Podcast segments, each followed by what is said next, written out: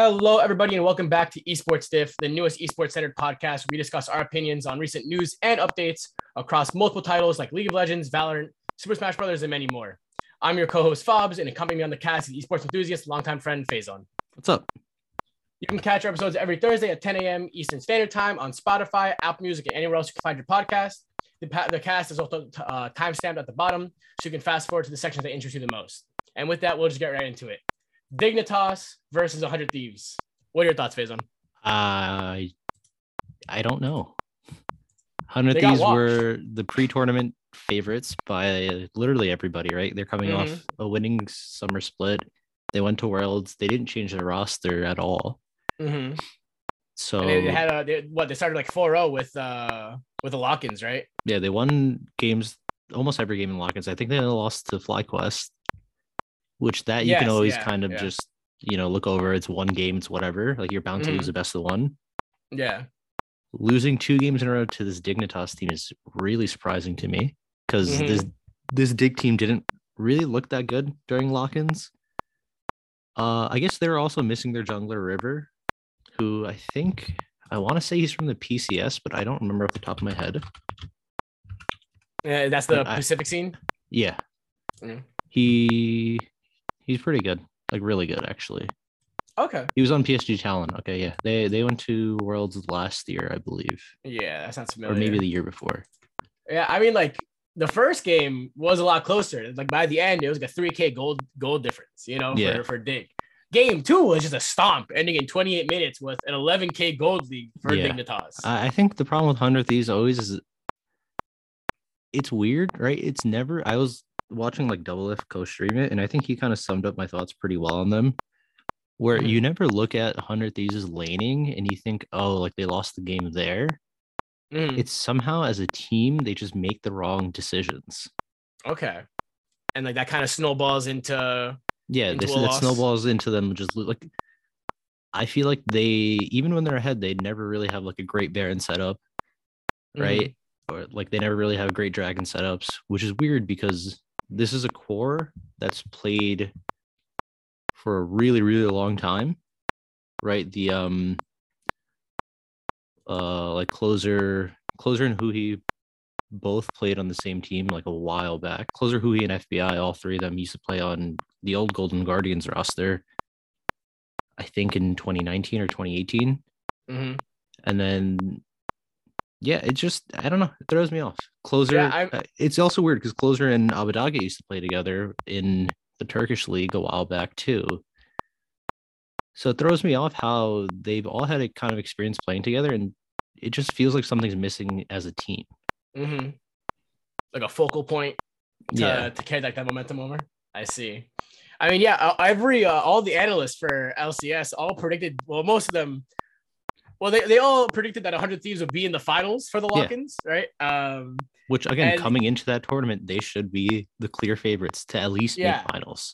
Yeah, and now the only, now them being knocked out of the tournament, the only ones who are correct are Jat and Freak to possibly be right with who ends up winning between TL and EG, unless both of them lose. I doubt it, though. Which I doubt. EG looks really, really good. I think, again, their mid laner is surprisingly good for a rookie. Oh, bro, he had the spicy. Hold on, I gotta pull up his tweets. He had the spiciest Twitter. Yeah. Oh my god. And yeah, it was great because as soon as it panned to Freak commentating, I think for day two of the bracket lock-ins, after everyone was already like seated, he was like, ah, yes, one of the only commentators to be right alongside Jat. I'm gonna show you. So much shade. All right, so this was his tweet, January 15th. I think this is the day they played Team Liquid. Why is everybody making a big deal out of TL's new mid laner? Who is this guy? Question mark. And then after they won, he goes, "This is your GOAT?" Question mark. Bro. Mind you, this kid is, I think, 17. Yeah, of course he's gonna be a shit talker. And then like his other like tweets, right? November, that was January 15th, November 17th. A sponsored LG US like headphones tweet. November 15th, can't wait for LCS. And then December 5th, 2019, a picture of his Fortnite standings. Oh my god, that's all he has on his Twitter? Yeah, he used to play professional Fortnite for like a hot second. Wow. Oh wow! And now he's on League. Wow, that's a transition. Yeah, wow. There's like a video of him like sniping Tfue or something. Perfect. Was stream sniping or sniping in game? Stream sniping. It's got like a million views. I'm not even kidding. I watched it. I looked at it like a couple days ago. Oh, that's great. Word. Okay. And then the other game I wanted to touch upon was the only series to go to game 3 for the whole bracket, which was Cloud9 and CLG. Best of threes are just weird. You think so? I don't think they should. I don't like best of threes. Oh, you don't think they like the fact that you can like counterpick to a side, you know, the side of your choice. But you, like, I just don't get why they're running best of threes. Everything else is running best of fives. Oh, so you're saying like you feel like it's like a skimp, like you should just go... a continuity thing. It feels kind of weird, right? Mm-hmm. LCS playoffs and finals are best of fives. Worlds playoffs and finals are all best of fives. I mean, but this is like a lock-in, right? I guess, so like, it's like a little more casual.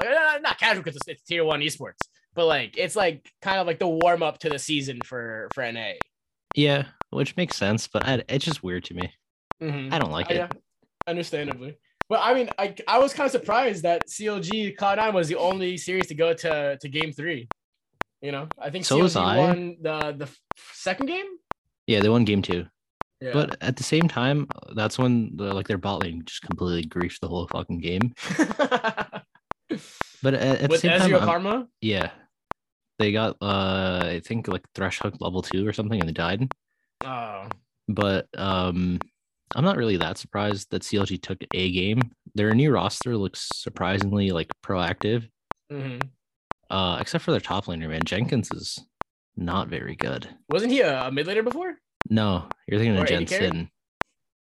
Jensen was a mid laner. Jenkins is the top laner. Oh, okay. Okay. Yeah. He used to be on Team Liquid Academy. He played a couple games last season for the main roster.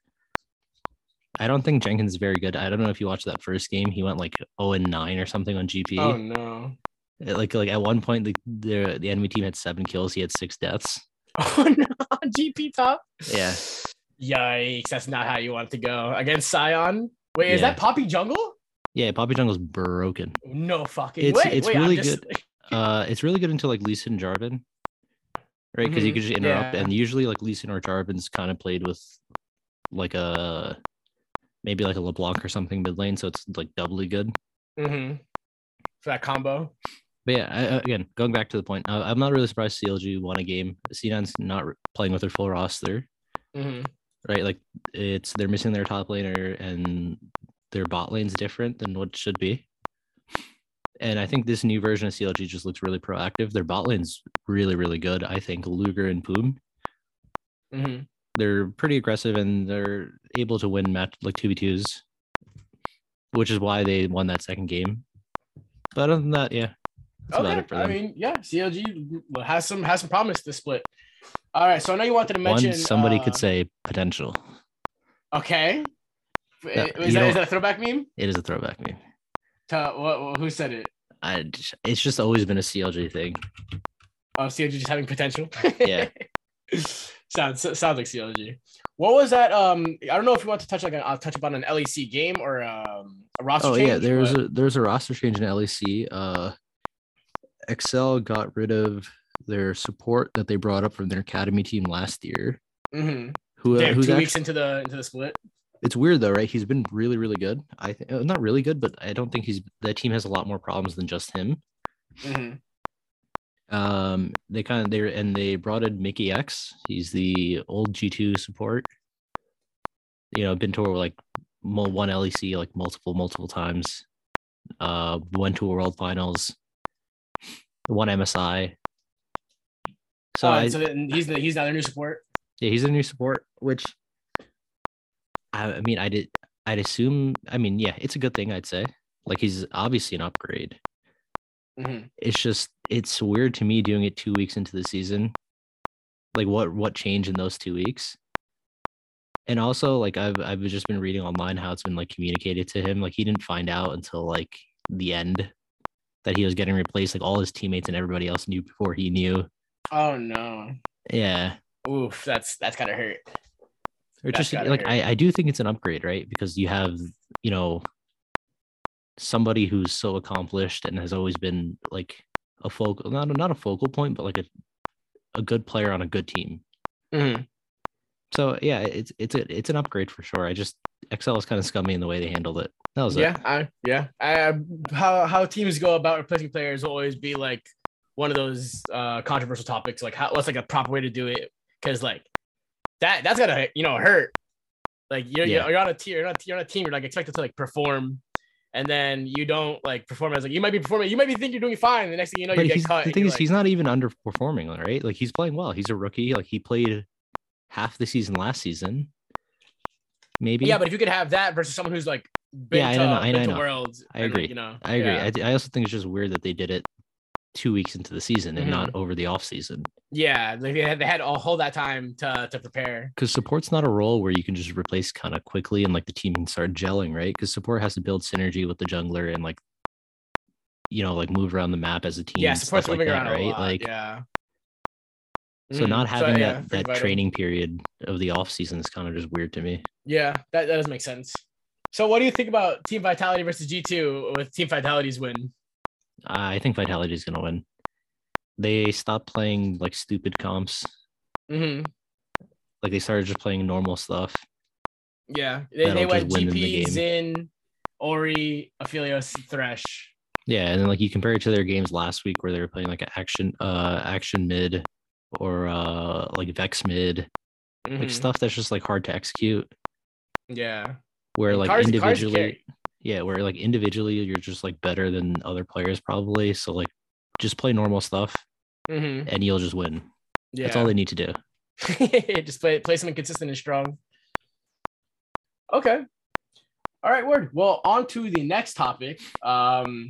T1 Challengers coach Roach suspended for tampering despite appeal to consider a 4-game ban. In an article written by Dot Esports, written by Sage Dutain, they talk about how T1 Challengers coach Kim Roach Kang has been suspended on for four games in the 2022 LCK spring split and has received a fine of 3 million Korean won. I don't know how much that is translated to like USD after tampering with a contracted player without their team's permission. The new T1 Challengers coach was under suspicion for directly contacting a player under contract in regards to free agency without informing their team. This was later confirmed, resulting in the initial 4-game ban placed back in December 2021. Yeah. T1 made an appeal on behalf of Roach to examine the ban on January 20th, but was unsuccessful as both the fine and 4-game suspension stood ahead of them. So what does this mean for orgs moving forward, Faizan? What do you mean? Like when it comes to like trying like poach players. And like trying to like talk to them and say like, hey, you wanna come to our team? You know, you like, just have to be a little sneakier about it. That's it.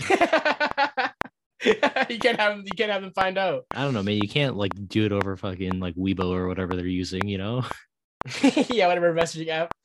Yeah, because like I forget if this has like been done in the past. But, like I'm sure it like also like applies to like regular sports where a player's under not contract. Not as much, though. Really? It's not as prominent? It's not as, like, the thing is because, like, teams have agents and, like, all that stuff.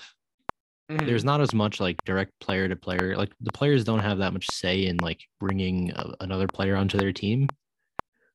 Yeah, but I feel like a lot of tier 1 teams, like, already have agents. No. You don't think so? They probably do. Actually, yeah, no, they do. You're right. Yeah, because I saw Mixwell. He's a player for G2 in the European scene. He just got dropped from their Valorant roster, and he said, "If you want to pick me up, reach out to my team's agent." Yeah, never mind. The last year, the Bulls and Heat got investigated for tampering. I don't think anything came out of it, but they get fined like $10 million. That's a franchise spot in the LCS. Yeah, but to them, it's nothing. Oh, yeah. So yeah, like, 2017 NBA punishes Lakers for tampering. They got fined $500K. That's nothing. Geez. Yeah. Oh, well. So, like, but it's just interesting how like, it applies to, like, esports at the same time, right? Because if you have a player under contract, they only have certain conditions in which they can be removed from the contract and get put onto another team if they get bought out or something.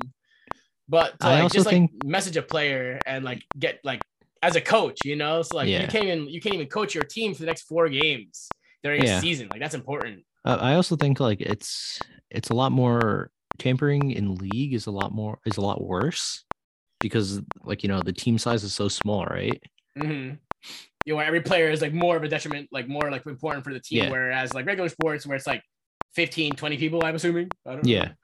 So I remember, I think it was in 2016 or 2017 where G2 got accused of tampering when they brought in caps, mm-hmm. which makes sense because, you know, they just brought in a, you know, the best mid laner in the league from their rival team. And the second best mid laner decided to move into the AD carry position to get this guy that would like completely transform their team into a better, like a better version. So yeah, I'm not, I don't know.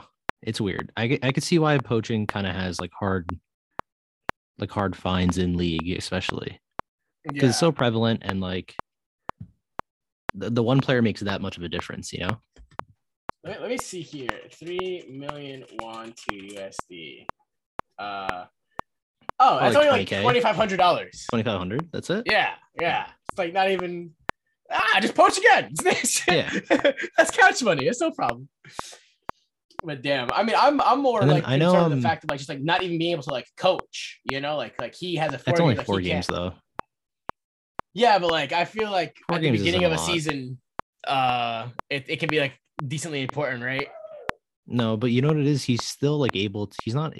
He can't be on stage for the official games, but he can still be with the players. Yeah. I mean, yeah, like when you're doing like picks and bans and stuff, like. Yeah, but that's when you just have like an assistant coach and you kind of like, you know, line it out. You just hope they do everything right. Yeah. Yeah, true. All right.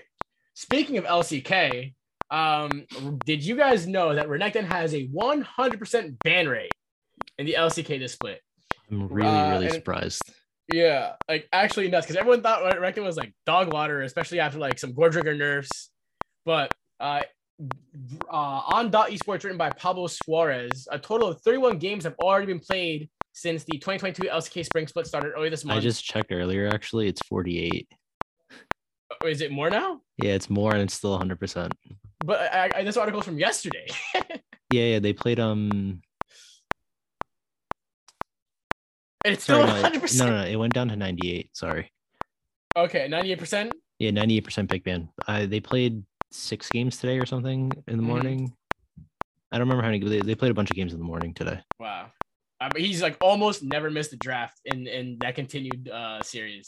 Renekton, one of the best top lane champions in the game at this moment, I mean, arguable, is highly valued by the teams in South Korea. Renekton banned 28 times on red side map. Yeah, what's up? I think the thing why Renekton is so good is that he doesn't really have any bad lane matchups, right? He's a relatively safe top laner to play. Because he has like a double dash, a stun on his W, Q heal if his bar's red. Yeah, and ultimately that like makes him huge. The most important thing is that like he opens up the game so much, where in like not in game but in draft, where you know you can pick an AP jungler if you want to then. Right, that opens up like Diana or like something like that, and then that allows you know your mid lane to play whatever. Yeah, right? You play AD or AP at that point. Yeah, so like at the point it's like a toss up, even though no one's really playing like AD mid right now. Yeah, but it opens up the possibility, right? Yeah, I mean that's true. I think actually the champ I'm most surprised, but I'm waiting. I'm surprised we haven't seen a nerf yet. Is Twisted Fate. Okay, so I was about to mention him. Like he also has 100% pick and ban rate in both the LEC and LCS. So that's 3 out of the 4 major leagues where he has that. Yeah. But they're talking about nerfing him next patch. There was an article released today talking about he's on the chopping block. I think for Q damage, and I forget if it's like something like his auto attack speed. Yeah, he has a 98% pick ban in LCK and a 70% in LPL. Yeah, with 100 in both LCS and like LEC, which is nuts. So I mean, he's one of those champions that you just have a click on CC, you know. Not even that; it's the ability to have a TP when teleport's nerfed. Yeah, to be able to like roam while everyone else is like restricted to like regular TP or just roaming in general. Yeah, well, like because they changed TP, right? Where you can't TP before level 13 minutes into the game to minions, right? Yeah. So TF plays are a lot like easier to do, which is weird, right? Because they also nerfed Shen a couple patches ago. Well, not a couple patches ago, but like kind of recently, like they nerfed his ult cooldown in anticipation of these teleport changes.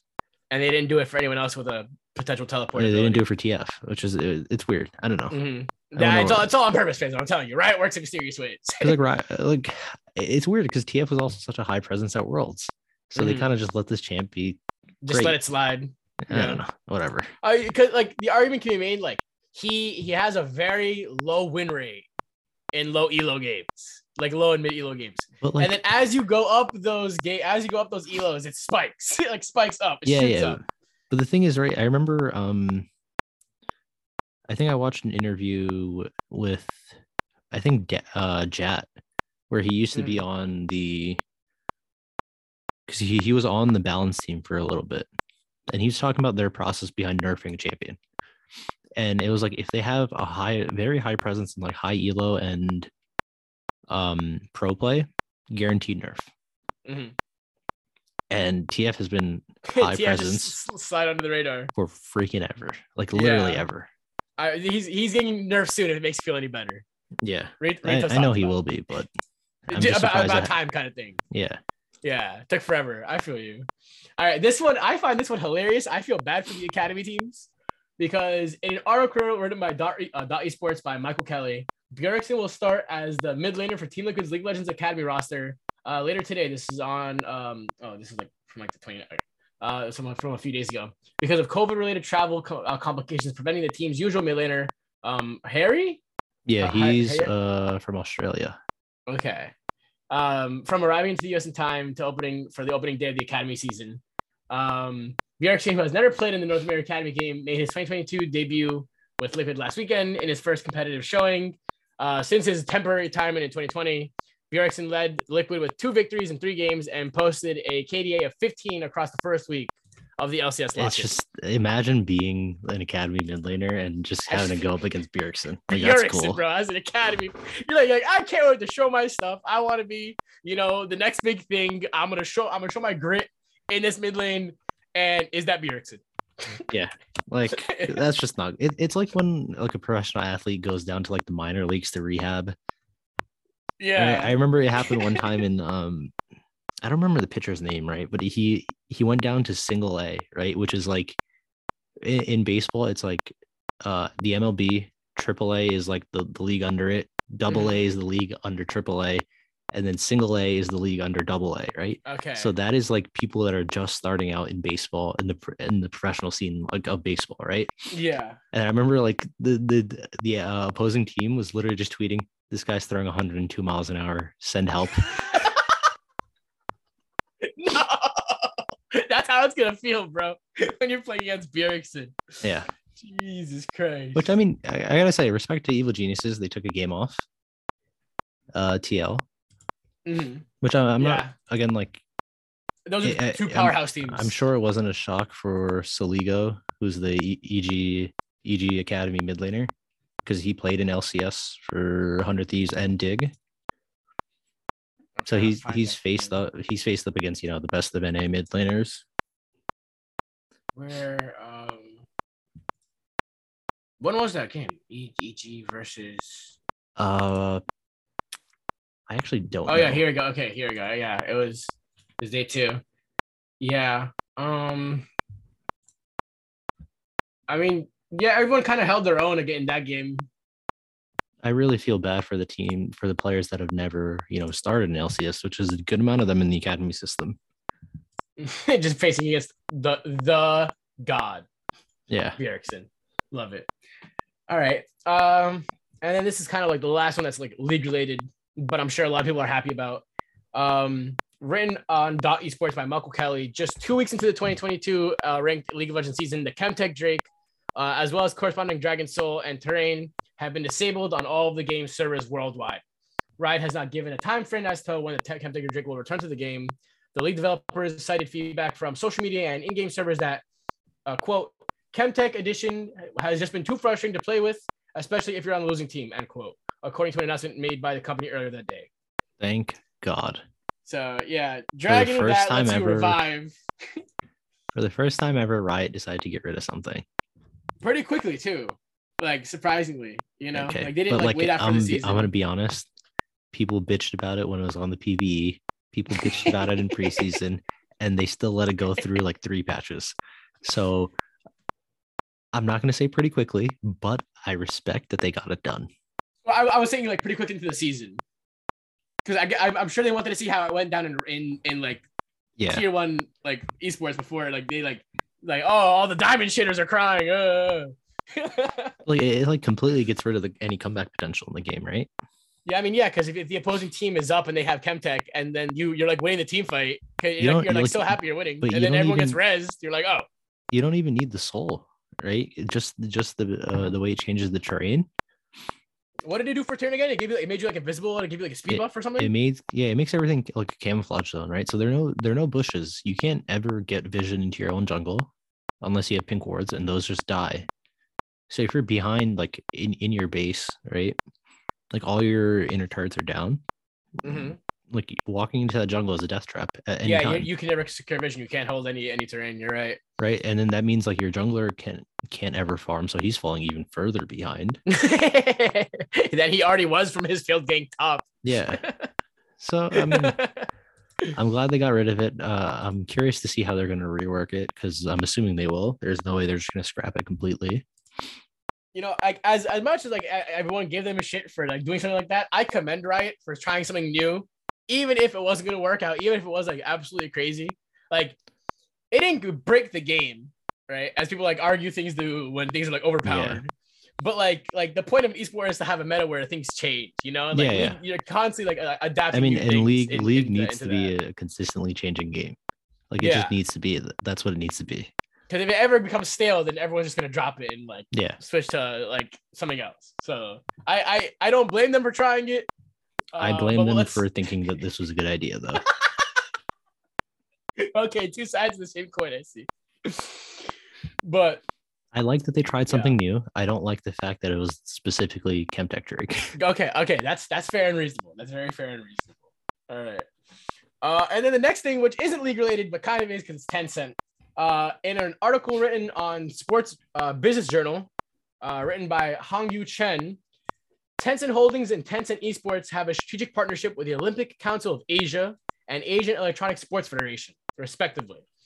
The deals will focus on 3 aspects to promote the development of esports industry in Asia. One being Tencent and the OCA plan to build intercontinental esports tournament system featuring Asian characteristics. 2, Tencent Esports will provide experiences in tech support to help OCA and AESF host esports events, aka the Road to Asian Games in Asia. And then 3, Tencent and the OCA will jointly promote the exchange of competitive sports in Asia, cultural exchanges among different nationalities, and provide educational programs for players and practitioners. So pretty much what this sums up is that we might get esports at the Olympics very soon. Which is really, really cool. I'm also super hyped. Yeah. Yeah. So I guess this isn't more of trying to get like more people in their respective countries to play esports. I think it's more of a trying to like connect different countries through esports, right? That's what I'm kind of getting. So I think right now there's kind of focusing on the esports aspect in Asia. So I'd like whether it'll go to like the Olympics overall. Yeah. I don't know, but maybe for like anything is that because like the Olympics, I don't know how it works entirely, but I'm pretty sure like they choose people based off of like how well they do, and they have to like go through like a certain like screening, right? Yeah, You have to like perform at like this part of things. So I'm sure like they're kind of gonna be making like a system where if you perform well at these things, then you will come on to like the Olympic version of esports. Again, it's awesome. It kind of it brings esports out to like a bigger audience, right? A more mainstream audience. Which I actually don't think that China ever needed that help. I think a league, especially in China, is massive. Yeah, it's like. Do you remember those videos I sent you after EDG? People just going crazy in the streets and in their hotels. Yeah. Yes. It was beautiful. It's nuts. Yeah. The Tencent senior VP Stephen Ma said the company will also help prepare the debut effort for esports as a medal event at the Asian Games in Hangzhou in September. So that's going to kind of be like the first implementation of it. That event, which is under the Olympic / IOC umbrella, will feature 8 games, 2 of which are not distributed in China by Tencent, which is Valve's Dota 2 and Activision Blizzard's Hearthstone. Yeah. Yeah. And it's not clear whether Tencent will provide support for these titles. Dota's 2 Chinese distributor is Perfect World, while Hearthstone's is NetEase. Both are in partnership with OCA and ASF. But it's still super dope, you know, kind of like that centralized point of esports. Like, yep, everyone has like their own leagues, you know. Yeah, so I think it's super cool. I can't wait I hope this actually works out. I think it will. It may be like a little like wonky and finicky at first because it's kind of like, I don't know how specialized these people are when it comes to integrating esports into like the sports world, but we'll see how it turns out. I'm excited.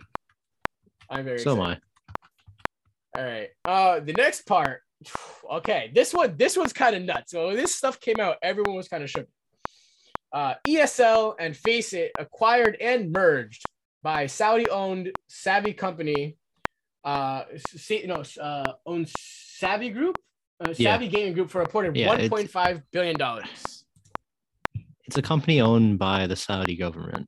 Yeah, I think they're like quote unquote Federal Reserve. They own this. So it talks about how the Modern Times Group has officially sold its esports tournament organizer ESL to the Savvy Gaming Group. The company also has picked up by FACEIT, which means that 2 of the biggest tournament organizers in esports will be changing hands and merging for a reported $1.5 bill. The Savvy Gaming Group is fully owned by Saudi Arabia's Sovereign Wealth Fund, the PIF, which is pretty much like their Federal Reserve. Yeah, I'm really just hoping that it's more of like a silent ownership. I don't think it will. I'm not a fan of it. I could see why ESL is willing to, you know, sell it for 1.5 billion. Yeah, I don't really blame them. Like ESL 1, Intellectual Masters, ESL Pro Tour, ESL Play. Because from my understanding is that ESL and FACEIT as a whole were like operating at a loss for a while. Like most things in esports, they just operate for losses. Mm-hmm. Especially during like a pandemic. Yeah. So I'm not surprised they sold. I hope you know it still goes smoothly. I think there'll be like some structural changes. I don't think anything will be like detrimental. I feel like maybe just like some nitpicking as in like, oh, like we should do this differently. Oh, we should do this differently. Yeah. In terms of like production or like format for structure for stuff. But I mean, like governments owning esports platforms. Especially the Saudi Arabian government, which isn't the greatest. Yeah, I mean, like. I mean, do you remember when the LEC was about to partner with Neom? This sounds familiar. Basically, they were about to partner with I think the company's called Neom or like NEOM or something like that. Mm-hmm. And they are also backed by the Saudi Arabian government. And there was massive outrage by the talent and the staff, like everybody that worked at the LEC, because like the, you know, their government is really against gay rights, transgender rights, like women's rights, all that stuff. And it went so far that the casters literally refused to work unless the LEC ended that partnership. Wow. Which they ended up doing. Understandably, you know, like you don't want to work for a company that you feel like doesn't support your, you know, your beliefs. Yeah. And especially like in like, you know, our society where like everything's kind of like forward thinking and you want people to like, oh yeah, these are the expectations we have of you. Like, don't fuck these up. Yeah. And it was also funny because I remember the LEC, it was like the LEC, I think it was during like Pride Month or something. So the LEC had like their Pride logo going as they announced this tweet. That's, oh no. We're partnering with the Saudi Arabian government. Yeah. It's like, I don't know, like I don't have like enough knowledge of like the Saudi Arabian government to like know whether like they're good or bad, but I've only heard like negative things, so I'm just going to assume that those things are true. They're very bad. I'll just say it right now, they're bad. They're bad. I mean, let's see what this does for Counter-Strike, because ESL wasn't like the only, you know, like staple when it came to like Counter-Strike. It's the biggest though. It is, but there's like there are like other organizers who also right, because like, this also ends up buying, like they bought FACEIT, which also ends up buying the like the FACEIT like the private servers that they have. Yeah. Not the private servers, but like the matchmaking that FACEIT has for casual players. Yeah, like FACEIT's like a bracket platform on top of being able like to connect players like together for like. It is curious matches. To see how how the Saudi government's going to deal with all the data they're going to get. Oh, all that information? I mean, like, I'm pretty sure they could have gotten it like a plethora of other ways, but who knows what they'll like use that information. No, but like FACEIT downloads like anti-cheat, right? Which I think it's like it acts as like they're going to Bitcoin mine our computers. Maybe. What you're saying, I wouldn't be surprised. Who knows? Who knows what they'll do with it? Yeah. I doubt they'll do anything with it, but it's just a thought. Oh, what if? Yeah, like these are the possibilities. These are the things they can do with them just because like they're not trustworthy. I feel you. All right. We have two more topics to touch on. The next one is kind of what we touched upon last week with Microsoft's acquisition of Activision Blizzard.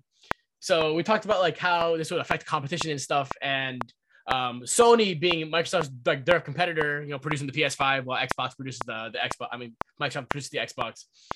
With like these cross-platform games, now the fact that Microsoft has all of like these titles under their belt, Sony was kind of like worried and scared that they weren't gonna keep up with like contractual agreements. So I'll just read off some of the things here. So in an article written on .esports by Scott Robertson. Is Sony expects to and hopes to see Microsoft make sure that Activision games still come out for the PlayStation. A Sony spokesperson spoke on the Wall Street Journal today, saying that the gaming company expects Microsoft to abide by contractual agreements and continue to ensure Activision's games are multi-platform. A day prior to this statement, though, Sony's company stock dipped more than 13%, resulting in a $20 billion loss in market value. That's nuts. Billion. That's like less than half of how much Microsoft acquired Blizzard for. That's crazy. But if I'm Microsoft, right, I think it'd be dumb not to support multi-platform games. Yeah, so because Microsoft Gaming CEO Phil Spencer touched upon this. He said that Activision Blizzard games are enjoyed on a variety of platforms, and we plan to continue to support these communities moving forward. Yeah, most of these games don't make money off the actual selling of the hard copy of the game, right? Yeah. Most of it is from in-game transactions. Yeah. Which, by supporting multi-platform, you're introducing more and more users to more in-game transactions, and you're making more money. Yeah. So it's just as simple as that. I think it's very simple, but there's two philosophies that come with the idea, right? It's either we gatekeep our opponents. It's either like in hopes that you gatekeep your opponents, like people are going to switch over, right? Yeah, or that you'll have like the market control already, so like they're you're hoping like people are going to buy a $500 Xbox and like buy just to play your games. Yeah, I think it's unreasonable to hope for that because people have already bought the other like the competitor, and they're not gonna. They're just not gonna play the game. Yeah, exactly. Like they're already a staple in the community. Like it'd be foolish to like not agree with like the contractual obligations because like they already have things in place, you know. So if they break that contract, they're probably gonna get sued for it. But like at the end of the day, they'd be like, "Oh yeah, we own the market. We have complete monopolistic control. There's nothing that you can do about it because we own these titles." So I don't think that'll ever happen. Like as long as you know PlayStation exists, it's always gonna be a competitor. I agree, but it's like the fact that they're getting so much control at once, you know, and in one swift fatal swoop, went from being their competitor to now being like the winning competitor. Yeah, which maybe like I think that would be a smart idea to do because both Sony and Microsoft kind of released their consoles at around the same time to compete with each other. Yeah.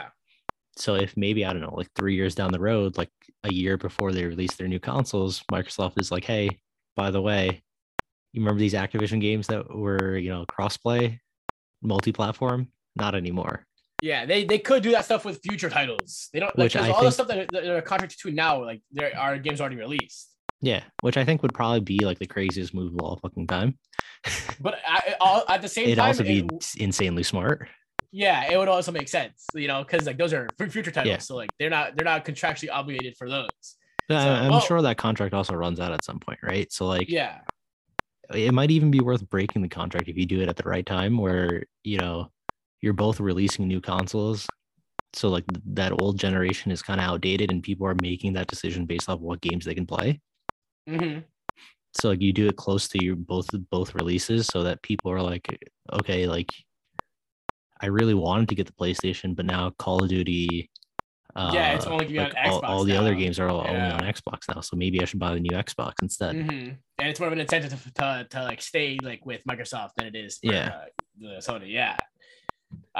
This is like that with this weird time of like a lot of like mergers and acquisitions kind of like causing new things in like in scenes. But also I wonder at the same time is that gain of people that are coming to like Microsoft, right? Like, are you going to make more money from that, or are you going to make more money from people on both platforms being able to play your games and make microtransactions? I don't think it's like the money aspect of it. I think it's just market control. You think so?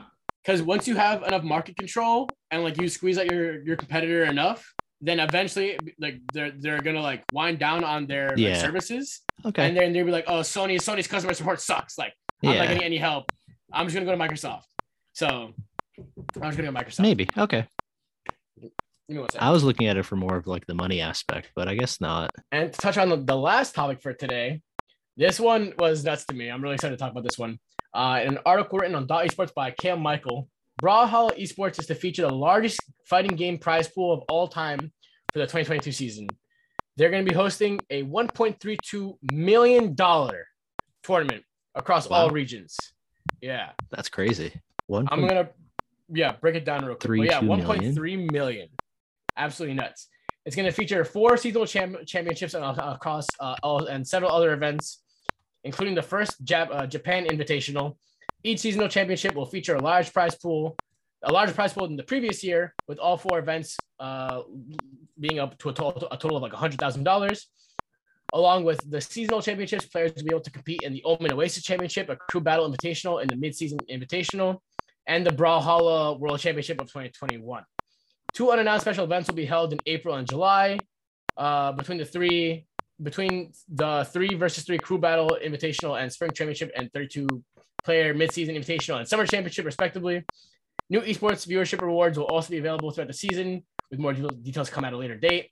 To end the new season, players will be competing for $500,000 at the Open Entry Brawlhalla World Championship in 2022, which will be held in November. That was a lot. There's a lot of events that they're hosting. Yeah. But $1.3 million for a fighting game. Nuts. That's crazy. Like usually like Smash events or like any FGC events, like Smash events, they don't really get like any dev support, like, you know, before, like, even with like Nintendo and PG stuff like doing now, like Smash events, they'd kind of rely on their pop bonuses coming from like either like investors or doing things like Match Arena where people like donate money to the event. Their prize pools are never really that high. And they're not. They're like whatever people like input for, you know, for like entry. So like $10 to $20 for entry for a single person. And then like first place will walk out with maybe like $3,000 max. Yeah. With eighth place walking out with like $75. Yeah. I'm gonna be honest, I've never heard of Brawlhalla though.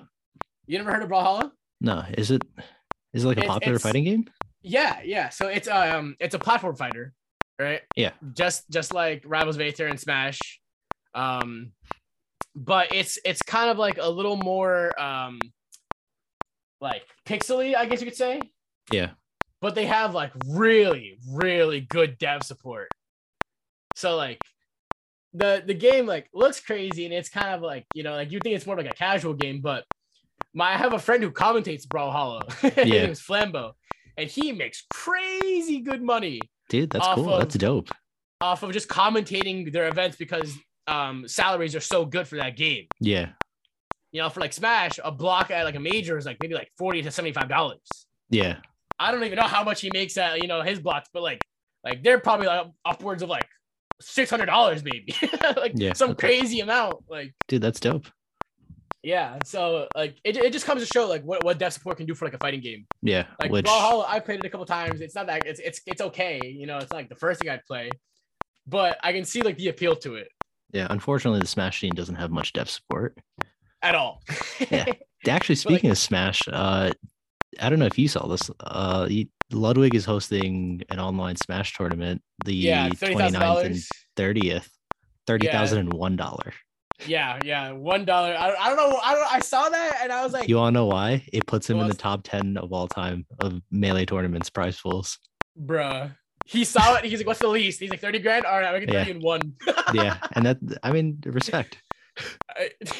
It's crazy when a streamer does more than the actual developers of a game. Yeah, I mean, the developers don't believe in it. Like, as an esports, we still have to see like how the Panda circuit is going to be, because they collaborated with Panda Global for like a new circuit, but like it hasn't been like talked about or like done up yet because of COVID and stuff. But I was actually looking at it earlier. It's I think it's like 2,400 attendees for Melee. Yeah. Right. Is it in person or online? Online. Oh my God, I'm surprised he's doing that, because I think Big House 6 got hit with a cease and desist. Yeah, they did. Well, by Nintendo for hosting an online Melee event. But I think that the amount of backlash they got from that, I don't think they're gonna do it again. It's Nintendo, bro. I've learned a lot of things. You never know. But it is, again, it's just crazy to me that a streamer does more for a fighting game scene than the actual company. Yeah, and plus that fighting game scene that he's being a part of is over like 20 years old. Yeah. You know? So, and like, none of that is because of Nintendo. Yeah. Which is like, yeah, it is really cool to see, and it's also like really sucky to see. You're like, okay. But at the same time, it's because of like the little dev support that we get, that awesome people like Ludwig get to like shine their stuff and be like, you know, like a beacon of hope for the Melee community. Yeah. Because if not, then like it would kind of fall into like the same thing of like a tier, like a super like tier 3 esport event, or like I would consider that like a tier 1 Melee event, to be honest. Bro, I'm looking at it right now, right? Like the last Melee event to have more, like Summit 11 had the highest prize pool of $153,000. Yeah. And then Summit 5 is number 2 at $83,000. Jeez. And then it's just like, it just drops. Like, I mean, it's Melee. Like the problem with Melee is that like Melee is great and Melee has a very strong scene, but only for very few events that are like staples in the Melee community. Yeah, which is like Summit and Genesis. Yeah. Which actually, he only did this because Genesis got pushed back, and he wanted to like keep the focus on Smash. Mm-hmm. Keep the hype up. Yeah. So it is really dope that he's doing that kind of stuff. It is crazy to me, like 2,400 attendees. Yeah, and people typically like hate like Melee events that are like done online. Like a lot of people hate like monitor Melee done through like Dolphin and like 2,400 is a lot of people. Yeah, I mean like that's like major numbers, you know. That's kind of like the great thing about having the ability to do it online. Yeah, is that you can get as many people as possible. Yeah, but the problem is like he's not really seeing like any like ROI, because he's not charging for like an entry fee or anything. No, I'm assuming, I mean, right? Yeah, exactly. He's just willing to throw away $30,000. Yeah, exactly. So people are like, all right, I don't have anything to lose. I might as well enter, you know? Yeah. But I guarantee if he had like a $5 entry fee based on, I promise you, it'd drop. That number would be like less than half of what it currently is. Yeah, he's got some crazy good players joining. I know Luffy's playing. I wonder how he's going to commentate it. Hungrybox is playing. Zane's playing. Yeah. All the big names. Yeah. I think he's just doing it on his Twitch stream. And I know he's got like a couple other streamers that are going to be able to commentate and watch along. Yeah, but he's got to have like overlays and stuff, you know, like the thing is, a lot of his, like the people that he lives with, most of them actually worked for Smash Summit. Oh, so they like in production, like, and stuff. So like then that. He said, never mind. Yeah, he's bing chilling. Yeah. That's a new phrase I've been hearing. I don't know what it means or where it came from, but he's what? Bing chillin. Bing chillin. You know Bing Bong? Yeah. People start saying Bing chillin. I'm like, never heard that. We're boomers now, Faizan. We're boomers, bro. Yeah. Where'd you learn this one from? On a Smash stream. Oh my God. And on Twitter, yeah, like the same day. And I'm like, oh no. I feel old as fuck now. I know. Oh God. All right, before I feel any older. Thank you, everyone, for listening to Esports Diff. Make sure you follow us on your respective podcast platform to stay up to date with our episodes that air every Thursday at 10 a.m. EST. We're your hosts, Fabs and Faizan, and we'll catch you guys next week on Esports Diff. Peace out. See you guys next week.